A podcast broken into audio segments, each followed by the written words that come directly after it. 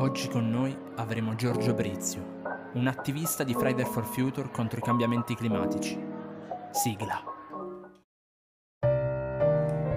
Salve signore, cosa desidera? Un simposio corretto, grazie.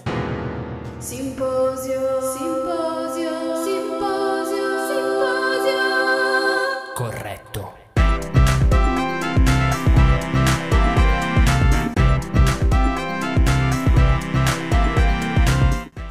Simposio corretto. Oggi come ospite abbiamo Giorgio Brizio, che praticamente tu sei un attivista di Fridays for Future e un esponente delle Sardine, se non sbaglio. Ma s- sì, io mi definisco in generale un attivista per i diritti umani e per quelli della terra.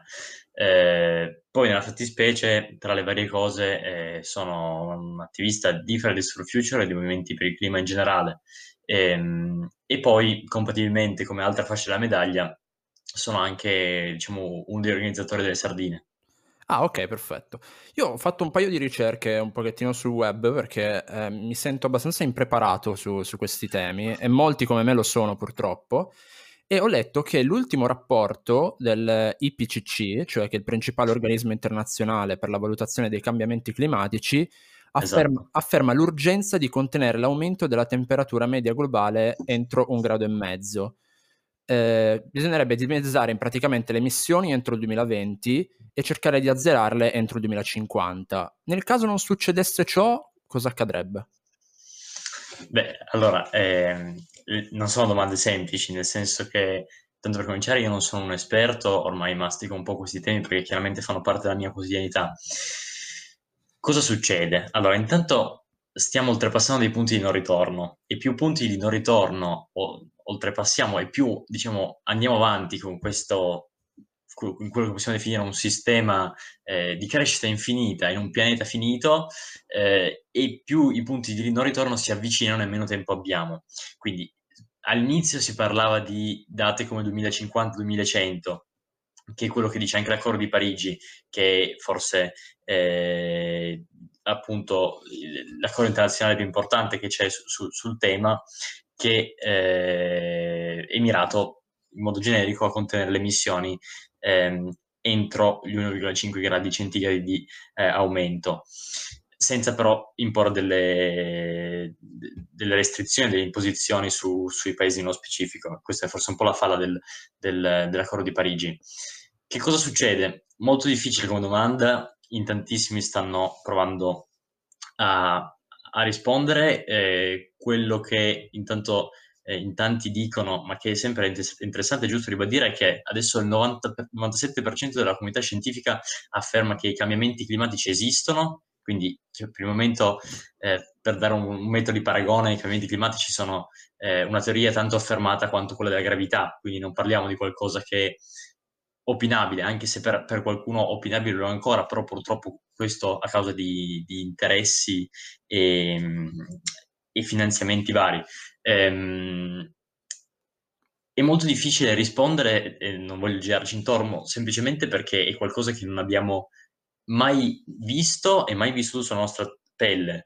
Quindi ehm, possiamo guardare i dati, possiamo vedere che ehm, le concentrazioni di Eh, delle carbonica e di gas metano, che sono i due eh, gas alteranti, gas clima alteranti principali nell'atmosfera, non sono mai state così alte negli ultimi duecentomila anni, eh, e è così importante affrontare la crisi climatica e ambientale perché si riversa valanga su una serie di temi. Ehm, e allora faccio degli esempi. Ehm, C'è ancora qualcuno che ci vede come, eh, non lo so, gli ambientalisti un po' hippie che vogliono salva- salvare eh, gli alberi e gli animalucci. Non è così, no? Noi cerchiamo in realtà di, di, di mettere al centro i problemi sociali e le persone, perché poi parlare di giustizia climatica significa parlare di giustizia sociale. Cosa vuol dire? Che eh, i cambiamenti climatici hanno come eh, conseguenza eh, l'innalzamento dei mari, ed è una.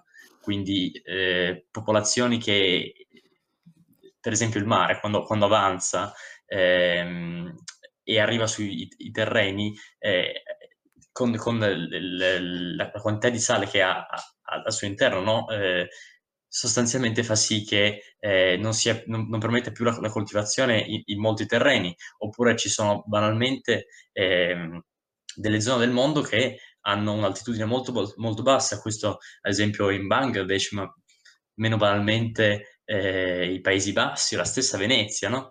E, e quindi anche lì, se andiamo a vedere i numeri delle inondazioni di, di Venezia eh, negli ultimi, negli ultimi centinaia di anni, di anni, negli ultimi vent'anni non sono mai stati così frequenti, così, così alte. Questa è una, una, una, una conseguenza, ma che cosa vuol dire poi nella verità? Vuol dire che poi le persone sono costrette a migrare, sono costrette a, a scappare. Quindi si prevede da qui al duemilacinquanta ottanta milioni di profughi climatici, ottanta milioni, no? Noi, eh, adesso io non, non voglio parlare, ci voglio parlare più sul tema e restare un po'... un po' meno sul, sul dibattito politico, però comunque c'è un grandissimo dibattito per l'arrivo dei barconi in Italia, no? Semplicemente, e si parla di un numero di, ehm, di, di immigrati in Italia ehm, clandestini tra le duecentomila e le quattrocentomila persone in un paese di, sessanta, di oltre sessanta milioni di persone, ma prevediamo, chiaramente non solo in Italia, non solo in Europa e non solo nei paesi eh, vicini a noi, ottanta milioni di profughi climatici, che è un numero pazzesco, no? Eh, un'altra causa dei, dei cambiamenti climatici, c'è cioè un'altra conseguenza dei cambiamenti climatici, eh, è la siccità. La siccità eh, semplicemente eh, porta meno risorse, eh, ad avere meno risorse eh, per le persone, e quindi queste persone spesso sono costrette a cercare queste risorse altrove, e spesso questa ricerca causa dei conflitti banalmente. Eh, si pensa che la siccità sia... Eh, la prima o la seconda eh, causa del, del conflitto siriano, no? Quindi ehm, pensiamo alla Siria, pensiamo a tutte le, le persone che fuggono, pensiamo poi questo cosa comporta, no? Tutta questa situazione difficilissima c'è in Turchia, l'Europa che in qualche modo è ricattata dalla Turchia, e queste sono, sono altre cause. Poi banalmente eh, ci sono dei, dei fenomeni molto più complessi che portano alla perdita di biodiversità. Siamo, stiamo assistendo alla sesta eh, estinzione di massa, ciò vuol dire che centinaia di specie ogni giorno si estinguono, non capitava da, da migliaia di anni, e questo chiaramente ha delle conseguenze anche per noi, e, e t- tutta la catena è ciclica, quindi eh, noi siamo riusciti in qualche modo a imporci in modo egemonico al, alla cima di questa catena, ma se l- le sue basi crollano, Ehm, in qualche modo crolliamo anche noi, e chiaramente in questo sistema piramidale, che purtroppo è piramidale, i primi a, a crollare, i primi a risentire del cambiamento climatico e delle sue conseguenze sono proprio le persone più povere, eh, meno preparate, che sono tra l'altro quelle che meno hanno contribuito a, in, questo, in qualche modo a generare e a, ad aumentare la velocità di, di questo cambiamento climatico. Eh, Quindi parlare di giustizia climatica, cioè la giustizia climatica è far sì che eh, a pagare non siano solo eh, le persone che meno hanno contribuito a poi eh, a generare la crisi climatica e ambientale, ma a far pagare chi in qualche modo questa crisi climatica e ambientale la, la va ehm, a far velocizzare, la, la, la, ehm, in qualche modo... Da, da il suo contributo dannoso in, in questo, no?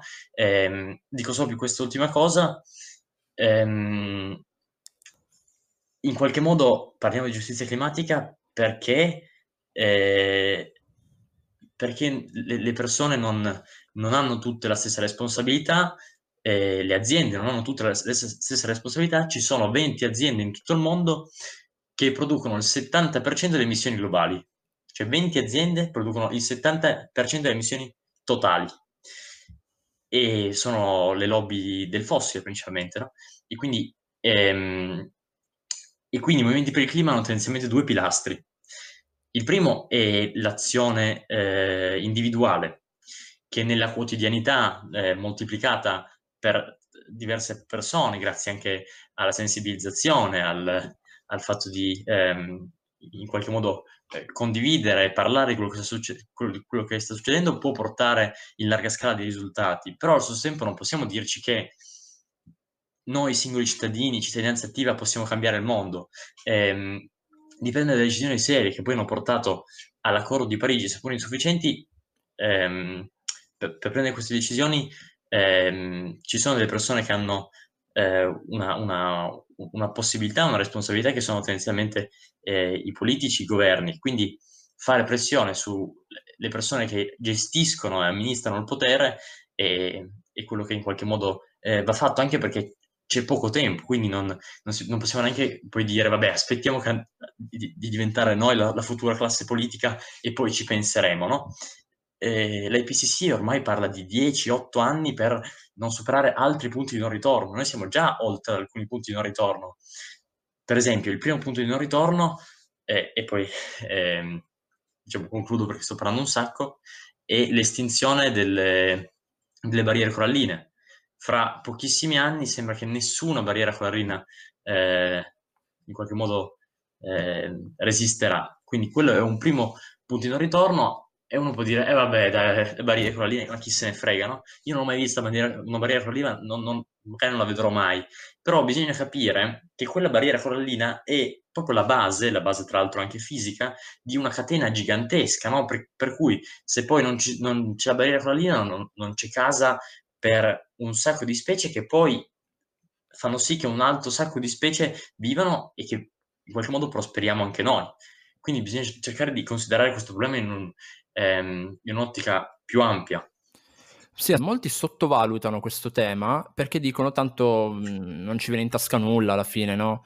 Però se uno va a pensare, ad esempio prendendo l'esempio del, dell'inondazione che c'è stata a Venezia, lì c'è stata una strage proprio economica, hanno chiuso dei negozi pensando che ad esempio la libreria più antica del mondo che, che era a Venezia o l'antica d'Europa, adesso non ricordo, ha chiuso de- definitivamente perché i danni erano altissimi, quindi vuol dire che se avremo ancora queste inondazioni qui cadiamo non solo in una strage climatica ma probabilmente anche in una strage economica, persone che migrano al di fuori dei paesi vuol dire perdere soldi, negozi che chiudono vuol dire perdere soldi per lo Stato. Probabilmente lo Stato credo che in questo momento non, non arrivi ancora a capire, non fa ancora questo passaggio per capirla questa cosa. Ma la verità è che è molto difficile obiettivamente, perché non è facile. E, e comunque trovarsi alle mie strade non è facile, non, non, non voglio far credere che sia eh, una cosa facile che tutti potrebbero fare. Eh, però i politici hanno una responsabilità, sono pagati per, per fare quello. Ehm, E poi non devono essere solo i politici, c'è comunque un incentivo eh, non da poco dalla cittadinanza attiva, però eh, allora cercare di limitare i cambiamenti climatici ha un costo enorme, veramente enorme, eh, perché bisogna cercare di ehm, sconvolgere il nostro sistema economico, ripartire e puntare più sul locale, fare un sacco di politiche che talvolta non sono... Ehm, non sono neanche così eh, popolari, ecco, ecco. Forse per quello è anche difficile. Ehm, il premio Nobel per l'economia, però, ha calcolato quali sarebbero i costi economici della crisi climatica, no? E non c'è paragone. Quindi è costosissimo cercare di limitare la crisi climatica, ma non ha paragone con il costo incredibile che in qualche modo essa, essa comporta. Ehm, dico questo, ehm, non possiamo dire che questa emergenza virus sia una conseguenza diretta della crisi climatica, ma possiamo sicuramente dire che questa emergenza virus ehm, è il risultato di quanto abbiamo abusato e sfruttato la natura e gli ecosistemi negli ultimi ehm, anni, negli ultimi decenni, che hanno portato poi semplicemente ehm, delle specie eh, animali che non erano abituate a vivere con l'uomo, a vivere molto vicine, molto a, a stretto contatto con, con, con gli esseri umani, e quindi tutto ciò ha portato a, anche a questa situazione. E tra l'altro un'altra conseguenza, di cui non si sa ancora tantissimo, ma che in tanti studiosi continuano a, a studiare, ma anche ehm, ad affermare, è eh, il fatto che ehm, in qualche modo intrappolati nel ghiaccio, nel permafrost nel, in particolare,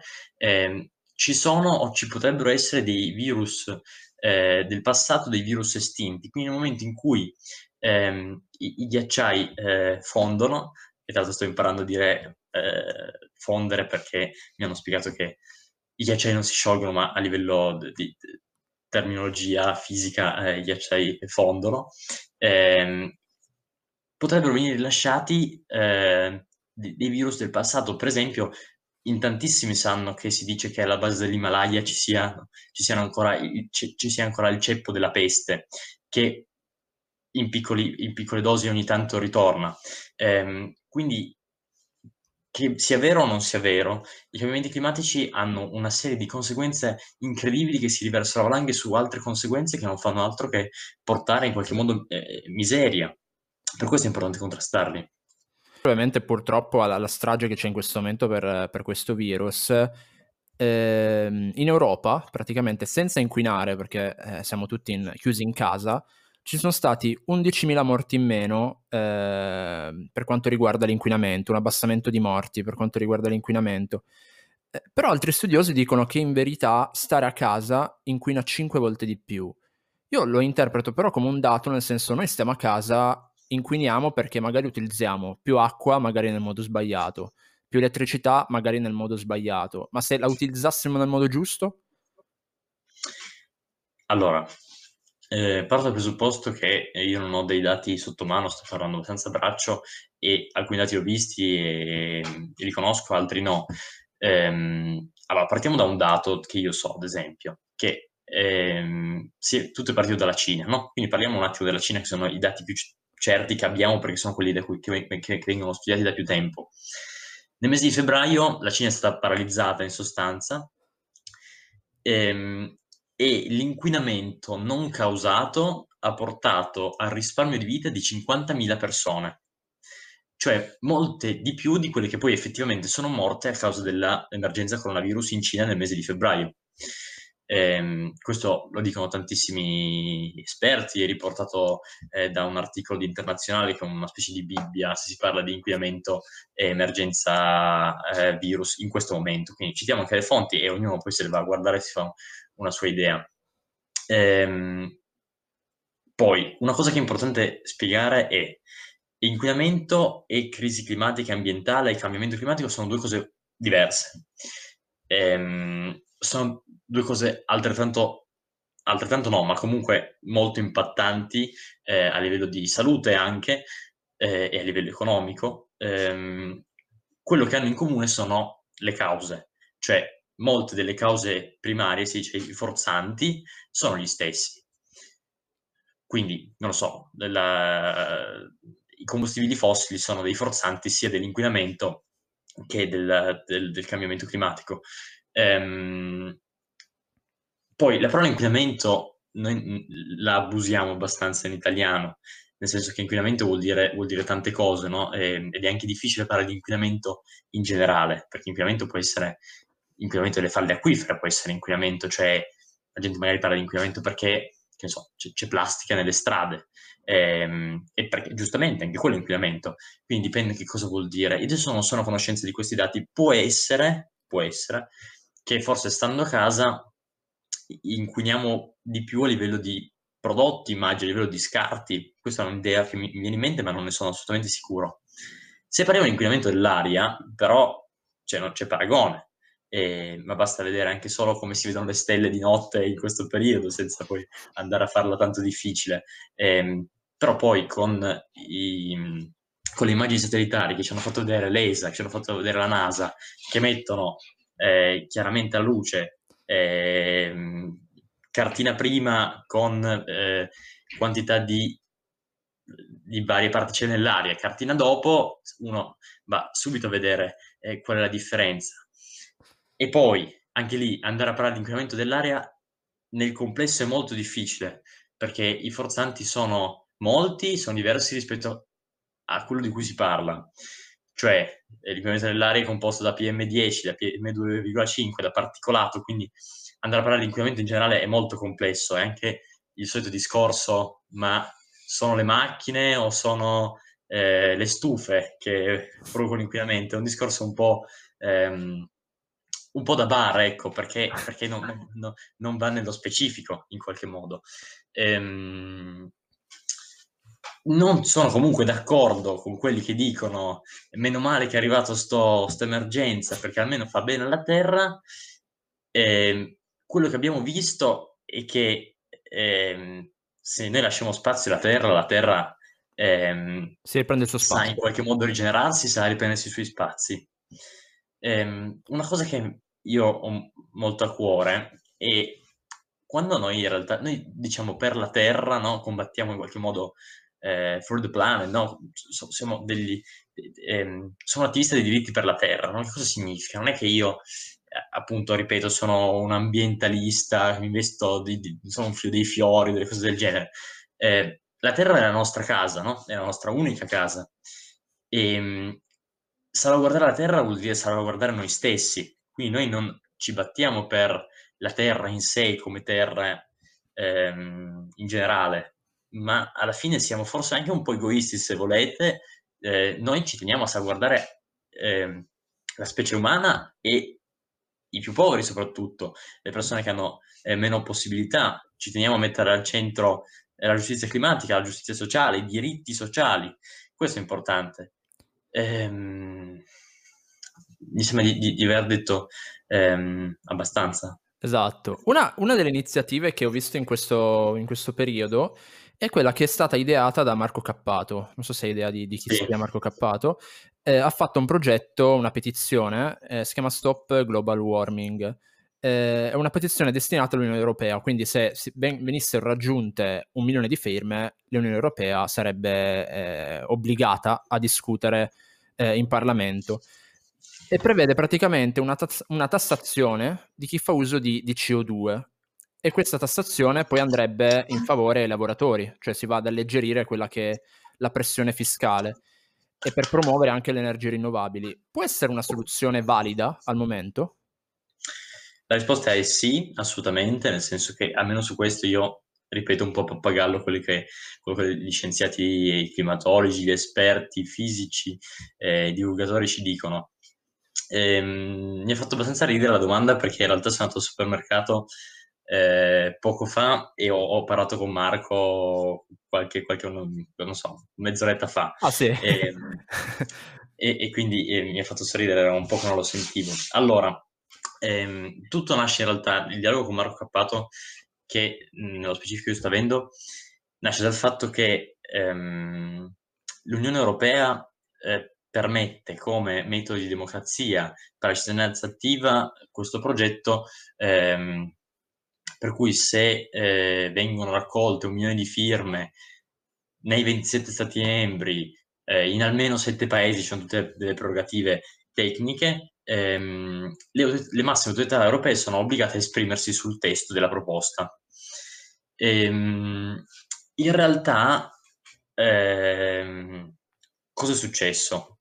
Marco Cappato ha avviato questa iniziativa un sacco di tempo fa, e queste si chiamano E C I, European Citizens Initiative, eh, iniziativa dei cittadini europei, hanno un anno di tempo per raccogliere un milione di firme. Quindi lui ha iniziato a luglio dell'anno scorso e scadrà a luglio. Eh, aveva raccolto circa due a tre mila firme, poi, visto che comunque è un personaggio abbastanza noto e ha dei contatti, visto che questa cosa non riusciva a sfondare, ha cercato di coinvolgere un po' le personalità, eh, i personaggi famosi che... Fedez, ad esempio. A cui lui è vicino, quindi Fedez, eh, Nina Zilli, Neri, Marco Re e qualcun altro. E, e questa cosa comunque è un po' esplosa. Mm, devo dire che non ha, almeno a livello di firme, quindi a livello di dato vero, proprio, nudo e crudo, ha avuto un, un consenso pazzesco, perché comunque adesso penso siano intorno alle venti a trenta mila firme, che sono tante, eh, eh, però rispetto a un milione di firme sono ancora poche. Sono ancora poche, questo perché andare a firmare è una cosa seria, una cosa ehm, ufficiale, quindi bisogna mettere un documento, i nominativi, il codice fiscale, e spesso per le procedure a cui siamo abituati, metti un clic e vai, le persone si annoiano un po', non hanno voglia di perdere tre a quattro minuti. Eh, stiamo parlando con Marco nello specifico, eh, un po' sotto traccia, anche perché in realtà anche noi stiamo portando avanti un'iniziativa dei cittadini europei che è un po' diversa. Eh, in realtà eh, diciamo che noi stiamo portando avanti quattro proposte, cioè la nostra proposta è fatta di, di quattro punti eh, che vanno dalla tassazione, come quella di, di Cappato, ehm, ai trattati di libero scambio, all'educazione, quindi è un po' più eh, estesa. Quella di, di Marco Cappato è concentrata su praticamente uno dei nostri punti alla fin fine, ehm, dei più specifica su quel punto lì, cioè più dettagliata su quel punto. Ehm, è un po' un peccato per quanto mi riguarda, adesso parlo assolutamente non a nome di Fridays, perché quando Marco ha iniziato questa iniziativa aveva chiesto a chi allora agli albori si occupava di questa iniziativa di Fridays se si poteva fare qualcosa insieme. Noi era, probabilmente le persone che ehm, si occupavano della nostra iniziativa al tempo erano state un po' dubbiose, forse anche giustamente, perché comunque Marco ehm, è stato a lungo un politicante, diciamo così, eh, a volte un politico, a volte non un politico, ma comunque un personaggio abbastanza vicino alla politica. Quindi Fridays ha sempre avuto, essendo un movimento anche giovane, le sue difficoltà nel relazionarsi con la politica, perché ehm, si cerca sempre di non essere strumentalizzati e così via. Quindi quello che dico, cerco anche di, nel nostro piccolo, lanciare un mini appello. L'iniziativa di, di Marco Cappato è, è assolutamente giusta e nobile, va supportata. Parallelamente c'è anche una nostra iniziativa eh, che si chiama Iniziativa dei Cittadini Europei, come stiamo dicendo entrambi, eh, sono due cose parallele eh, e sono due cose che possono andare di pari passo. Eh, quindi se, se le persone che poi vedranno questa... Ehm, Questo, questa intervista, questo podcast, podcast insomma, sì. eh, se, se hanno voglia di andarle a firmare, eh, trovate tutto su eh, il sito di Fridays for Future italiano e poi eventualmente su eh, Stop Global Warming, non so, punto org forse, ma comunque non è, non è difficile da andare a trovare, anche perché più facciamo pressione, più facciamo vedere che le persone ci tengono a questo tema, e più si parlerà della questione, semplicemente perché eh, poi i politici obiettivamente vanno a parlare di quello a cui le masse eh, sono interessate. Quindi se noi andiamo a creare un bacino elettorale eh, per cui una delle prime preoccupazioni sono, sono la questione è la questione climatica e ambientale, allora ben venga. E, e aggiungo, è tragico secondo me che ancora tre quattro partiti in Italia che nel complesso raggiungono più del quaranta per cento, forse così il cinquanta per cento, non hanno all'interno del, dei loro programmi elettorali eh, neanche un punto sulla questione, non sulla questione climatica, no? Chiederei forse un, tanto, cioè no, tanto no, però chiederei qualcosa, ma neanche sulla questione ambientale. Cioè, forse l'unico punto è sì T A V, no T A V e basta, che poi diventa una questione politica, non ambientale. Quindi questo, di questo tema non si parla ancora abbastanza e la nostra arma è proprio parlarne, argomentare, fare capire quanto è importante e che è importante per noi. Ma politica, in questi cinque sei anni, cosa ha fatto per sostenere questa tesi scientifica che, come hai detto tu, dal novantasette per cento è sostenuta dai scienziati? Cioè, io risponderei niente, ad esempio, però tu magari ne sai qualcosina in più. Magari come Italia o come regione o come singole città qualcosa si è fatto o non si è fatto proprio niente? Ma allora, dire che non si è fatto niente non, non sarebbe giusto, non sarebbe vero. Ehm, intanto uno dei meriti di Fridays for Future e dei movimenti per il clima, perché poi in Italia è noto Fridays for Future, ma in Francia si chiama Youth for Climate, in Svizzera si chiama Klima Strike e così via, no? Poi in altri paesi è noto anche lì come Fridays for Future, ma poi la sostanza è quella. Questi movimenti per il clima che hanno portato eh, nelle piazze centinaia di migliaia, milioni di persone, eh, quasi dieci milioni addirittura a metà settembre, eh, soprattutto giovani, sono riusciti a in qualche modo portare un'attenzione sul tema che mai era stata così alta, e quindi questo è già un, un, un punto eh, su, su cui essere fieri. Ehm, in qualche modo si sono fatti dei test, ad esempio in Germania si dice che per la popolazione la prima preoccupazione adesso è proprio la crisi climatica e ambientale, quindi vuol dire che c'è stata una sensibilizzazione e un cambio di attenzione. Questo non è un risultato che si può valutare con dei numeri, no? Però comunque è qualcosa di interessante, qualcosa di, di importante, vuol dire che le cose stanno cambiando e se iniziano a cambiare dal, dal basso poi prima o poi all'alto ehm, ci arrivano, o almeno le, le faremo arrivare. Ehm, a livello, beh poi insomma i, i livelli politici sono molti, quindi abbiamo il livello comunale, provinciale, regionale, nazionale, europeo se vogliamo, un comunitario quindi e, e internazionale, globale. Ehm, partiamo dal piccolo, quindi eh, a livello comunale, eh, dopo mesi di di sollecitazioni, il Comune di Torino ha dichiarato l'emergenza climatica e ambientale, che è già una cosa non da poco, obiettivamente, e si è impegnato ad agire di conseguenza. Eh, si è preso eh, un anno e mezzo per ehm, in qualche modo presentare dei risultati. Eh, questo anno e mezzo sarebbe scaduto, se non che poi è arrivato questo grandissimo casino per cui tutto si è bloccato, e adesso sta, starà a noi vedere se dei risultati sono arrivati. Mm, purtroppo quello che sembra è che siano state fatte delle politiche un po' per dare un contentino, ma che non sono davvero così incisive e impattanti, almeno a Torino, no? Mm, è troppo poco la costruzione di piste ciclabili o, o di cose del genere. E, o a volte vengono spacciate addirittura per green delle cose che green non sono. Eh, tipo c'è uno studio interessante sui monopattini elettrici, per cui in realtà non sono così green sem- per il semplice fatto che a prenderli non sono le persone che prima usavano le macchine, adesso usano i monopattini elettrici, ma le persone che prima andavano a piedi, quindi adesso usano i monopattini elettrici, quindi comunque in qualche modo portano un, un consumo di qualche tipo di batterie in questo caso. ehm ci sono, sono stati fatti dei, dei, delle giornate per limitare la circolazione delle auto. Ehm, sono adesso si, si parla di costruzione della linea due della metro a Torino, di car sharing, anche di car sharing. Ecco, forse il car sharing è una cosa ehm, interessante.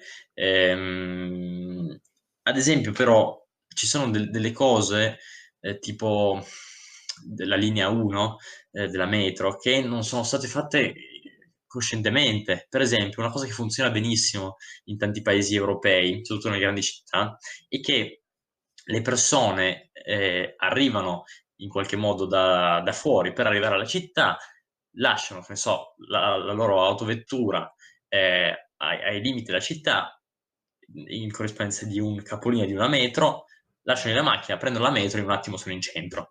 Poi, io ho vissuto un pochino a Berlino e l'estensione della metro di Berlino è qualcosa che arriva tipo da qui a Cuneo, no? Quindi difficile, difficile paragonare ehm, le due cose. Eh, però questa cosa, ad esempio, a Fermi è stata fatta, cioè ci sono obiettivamente tante persone ehm, che arrivano, si fermano a Collegno, prendono la metro e poi con un attimo obiettivamente si è a Porta Nuova ed è facile ehm, utilizzare questo mezzo. Dall'altra parte a Lingotto questa cosa non, non esiste. E poi anche lì, per, eh, insomma, sono, non so, quattro, cinque, sei, sette anni che lavorano all'estensione di due o tre fermate della metro da Lingotto a Bengasi, no? E lì, anche lì, ehm, promesse elettorali, appalti che cambiavano. Quindi, in realtà, eh, mi sembra che per il momento si sia provato a fare qualcosa, però ci si prende ancora un po' in giro, almeno a livello comunale. Ehm, a livello nazionale qualcosa è passato, ehm, e soprattutto poi la grande svolta sembra essere a livello eh, europeo, con questo Green New Deal, quindi, ehm, quindi in questo momento bisogna puntare ehm, al fatto che questo, bisogna sperare e far sì che questo Eh, Green New Deal non venga accantonato con la scusa, col pretesto della crisi economica, ma che venga messo al centro del piano degli investimenti eh, europei, e magari anche approfittando del crollo del prezzo del petrolio, no? Per ridurre i sussidi pubblici agli idrocarburi. Ma poi in realtà bisogna ripensare a un intero sistema, no? Anche adesso che il prezzo del petrolio è in negativo, perciò banalmente, eh, soprattutto negli Stati Uniti sta succedendo questa cosa, ci sono delle persone che per vendere delle, dei barili di petrolio eh, pagano chi le compra, perché ce n'è in eccedenza. E abbiamo un sistema che si basa sul produrre, produrre, produrre, ma non quello che abbiamo bisogno, produrre all'infinito. Produrre di più ancora di quello di cui abbiamo bisogno. Esattamente. E poi consumare più di quello che eh, possiamo consumare. Cioè noi non la stiamo capendo questa cosa. Ehm, è come se noi avessimo una torta che però piano piano si rigenera, no? Quindi non è una torta eh, statica che noi mangiamo una volta che eh, ne mangiamo un pezzo, quel pezzo è mangiato. Piano piano questa terra si, si rigenera, così come si rigenera le risorse terrestri, no? Ehm, però noi dobbiamo dare alla torta e alla terra, se vogliamo avere sempre un pezzo di torta da mangiarsi, il tempo di rigenerarsi. Se noi mangiamo più torta di quella che si rigenera, eh, prima o poi arriveremo alla fine della torta. Ehm, e non è pensabile un sistema di crescita infinito, come quello che stiamo ehm, adottando, in un pianeta che banalmente non è finito, cioè in un, in un, un pianeta che banalmente è finito. Ehm, quindi no crescita, no a crescita infinita in un pianeta finito. Ehm, sì, e poi ancora, il, il, eh, adottiamo per misurare l'andamento dell'economia il P I L. Cioè il P I L, eh, prodotto interno lordo, non è altro che un indice di crescita, è un numero, e più cresce e più va bene. Se cresce va tutto bene. Il problema è che il P I L misura l'andamento economico, ma non misura il benessere vero delle persone. Quindi noi chiediamo che ci sia un, ehm, un passaggio, una riconversione, eh, una transizione a un sistema che metta al centro, ma davvero al centro, Ehm, il benessere e, e le richieste e, e il fabbisogno delle persone. Esatto, uno dei problemi anche che, che diciamo ho visto con, con i miei occhi, diciamo così, eh, parlo per Torino in questo caso, ehm, è il problema della differenziata. Cioè io ho visto zone di Torino che non hanno la differenziata, cioè tu prendi e butti tutto in un singolo, in un singolo bidone. In quel caso là il cittadino non è che può scegliere se farla differenziata o meno, perché il cittadino pigro com'è non prende la, la spazzatura, se la porta con sé, va a farla differenziata da un'altra parte, in un altro quartiere. Quindi prende e butta tutto in un bidone. E questo è un problema, secondo me. Ma difatti si ritorna lì sui due pilastri, cioè ehm, allora, partendo dal presupposto che salvare l'ambiente non vuol dire fare la differenziata e salvare gli esseri umani non vuol dire fare la differenziata, e che non dobbiamo dare la percezione alle persone che si sia fatto il contentino e poi buonanotte, perché c'è qualcuno che viene addirittura alla manifestazione per il clima, boh dai, io sono venuto, adesso il pianeta più o meno l'abbiamo salvato e siamo a posto, no? C'è un lavoro incredibile da fare. Ehm, quindi bisogna lavorare dove? Bisogna lavorare sulla sensibilità del cittadino, che la faccia davvero differenziata, ma se poi il cittadino obiettivamente non ha la possibilità, non è messo nella possibilità di, di, di fare la differenziata, allora non, il cittadino può fare ben poco. E allora lì si passa al secondo pilastro, cioè bisogna lavorare su eh, chi sostanzialmente può mettere e disporre della de, de de differenziata, e quindi può decidere di piazzarla qui piuttosto che lì, che poi sono le persone che appunto...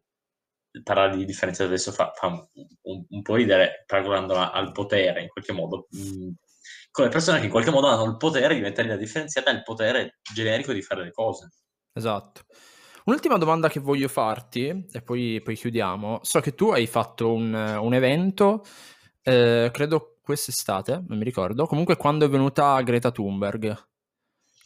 Com'è, sì. com- come personalità? Le- cioè lei com'è come persona? L'hai conosciuta? Cioè ci hai scambiato qualche parola?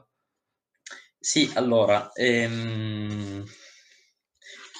ma quello di Greta in un, pro... in un uh, movimento che comunque eh, funziona con i social, no? Con l'attenzione mediatica, con le immagini, è una questione, diciamo, comunque meritevole di attenzione. Ehm, la Greta ah, ha avuto un, un grandissimo mh, merito, che comunque quello di dare il fuoco, no? Questa scintilla, dare, eh, poi lei parla tanto di fuoco in, in, in un altro senso, no? Ma far partire il tutto. E, e onestamente io non sono sicuro, comunque se tutto questo è stato possibile non è stato chiaramente solo grazie a Greta, ma grazie al fatto che prima stesse maturando comunque una, un'attenzione, no? un, un Un, un processo evolutivo eh, all'interno delle persone importante. Però senza Greta non so se questa cosa in qualche modo ehm, avrebbe avuto un inizio del genere, e, e se sarebbe sviluppata così come poi si è sviluppata, perché poi se ne parla poco, no? Ma altre ragazzine, eh, in realtà più o meno come Greta, erano state dei esempi, erano eh, diventate molto conosciute, specialmente nell'America Latina. Una ragazzina sedicenne più o meno aveva fatto quello che ha fatto lei, eh, è andata a parlare anche ai piani alti, poi non aveva funzionato. La verità è che, e forse è brutto da dire, no? Però Greta ha funzionato a livello mediatico, cioè è un personaggio perfetto, perché una ragazzina svedese in un paese molto evoluto comunque, in cui l'attenzione su diversi temi non è da poco, come la Svezia, che sciopera, e tra l'altro dice sciopera, dalla scuola a quindici anni come li aveva lei, eh, con questo giubbottino giallo, no? Molto, eh, diciamo così, sembrava una ragazzina eh, senza difese, in qualche modo eh, lì nel mezzo della, della piazza davanti al Parlamento, e poi ancora di più con, una, con la sindrome di, di Asperger, quindi in qualche modo con eh, un background non, non facile dietro di sé. Questa storia ha funzionato, ha fatto il giro del mondo poco a poco e ha spronato tanti altri ragazzi a fare eh, lo stesso.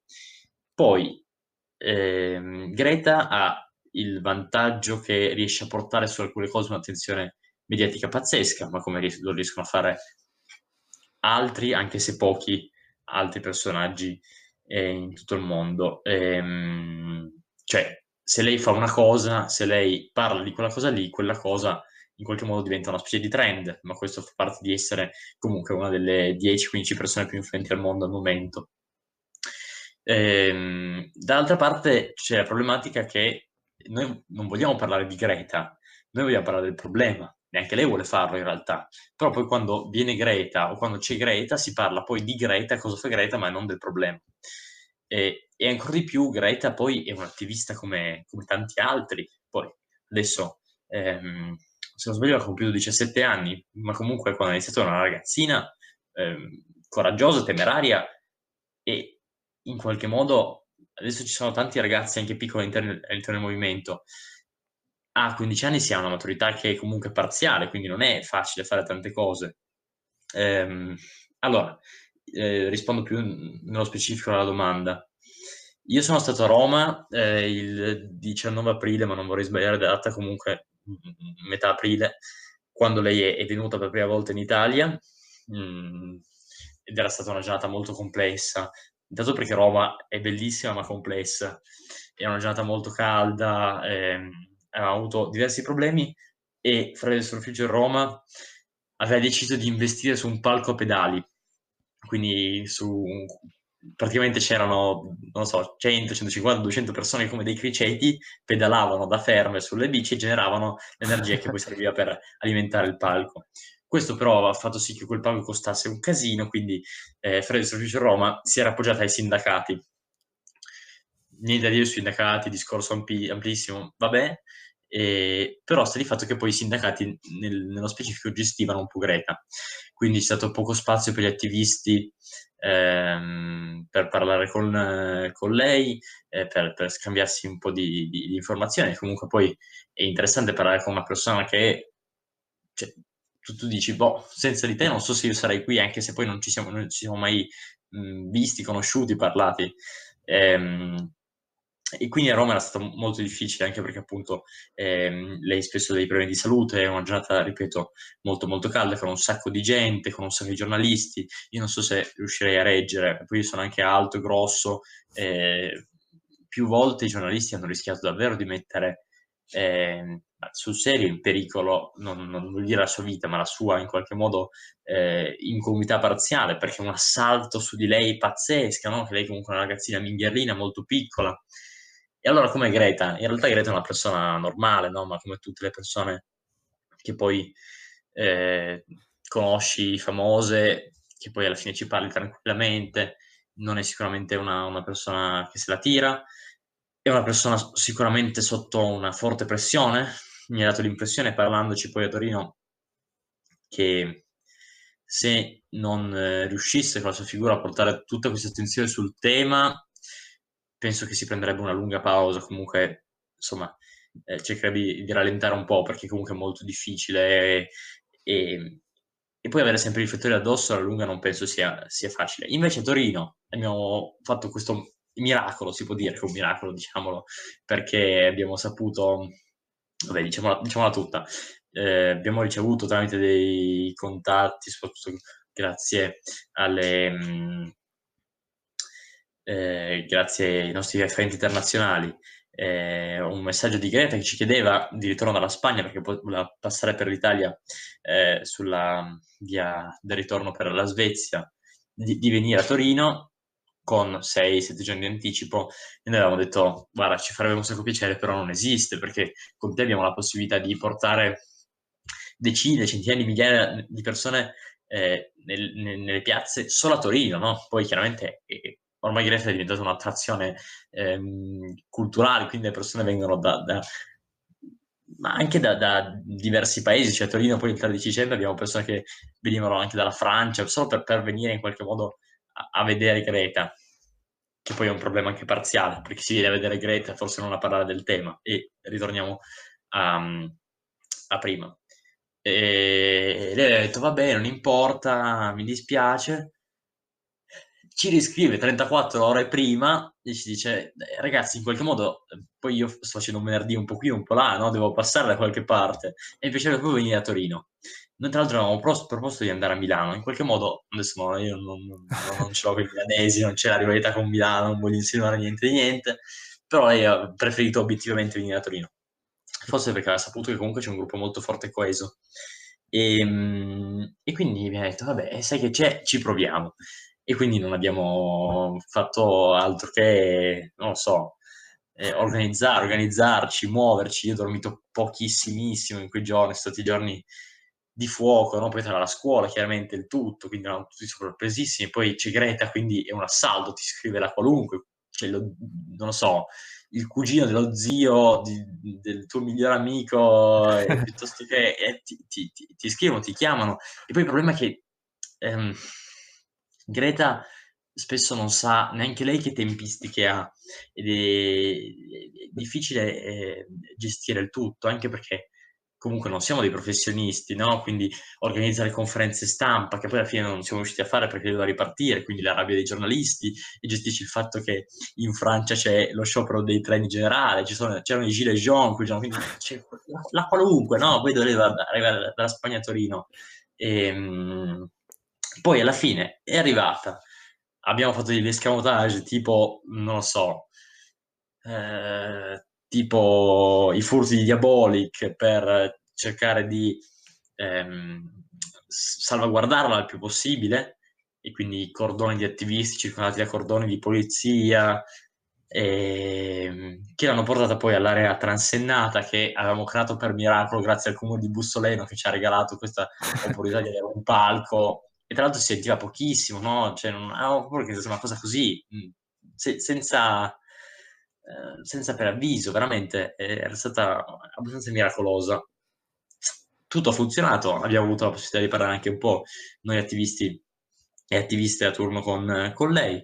Eh, lei era molto stanca, era molto provata, però insomma, quello che mi ha colpito, forse, e questa è l'ultima cosa che tengo a dire, è... Vabbè, Greta è una persona, direi, e risponderei così alla domanda, molto normale, ehm, molto timida e anche piccola, perché comunque è, è la ragazzina, è la ragazza che è, ehm, e fa parte del suo carattere, ehm, a causa forse anche del suo, della sua sindrome, se così si può dire. È di, molto difficile installare una conversazione, diciamo così, lineare e eh, insomma che, che vada avanti a, a lungo eh, con lei. Però poi quando sale sul palco, ma non perché sale sul palco, ma sa che ha quei due, tre, quattro minuti in cui deve essere incisiva, bam, perché l'attenzione è su di lei in quel momento, e quindi deve cercare di portare l'attenzione da lei al tema, riesce a essere incredibile, no? Diventa una specie di, di drago, eh, erutta fuori quello che ha dentro, quello che sente, e quello che l'ha portata a fare quello che fa, ed è veramente eh, impressionante, obiettivamente. Quindi questa mutazione da, da, da normale a sotto i riflessori, che mi ha, i riflettori mi, mi ha molto ehm, impressionato. Io ti ringrazio, Giorgio, di essere passato qui a Simposio Corretto, eh, quindi grazie mille di essere passato, della tua disponibilità e delle tue parole, e saluto tutti, ciao a tutti, ciao ciao.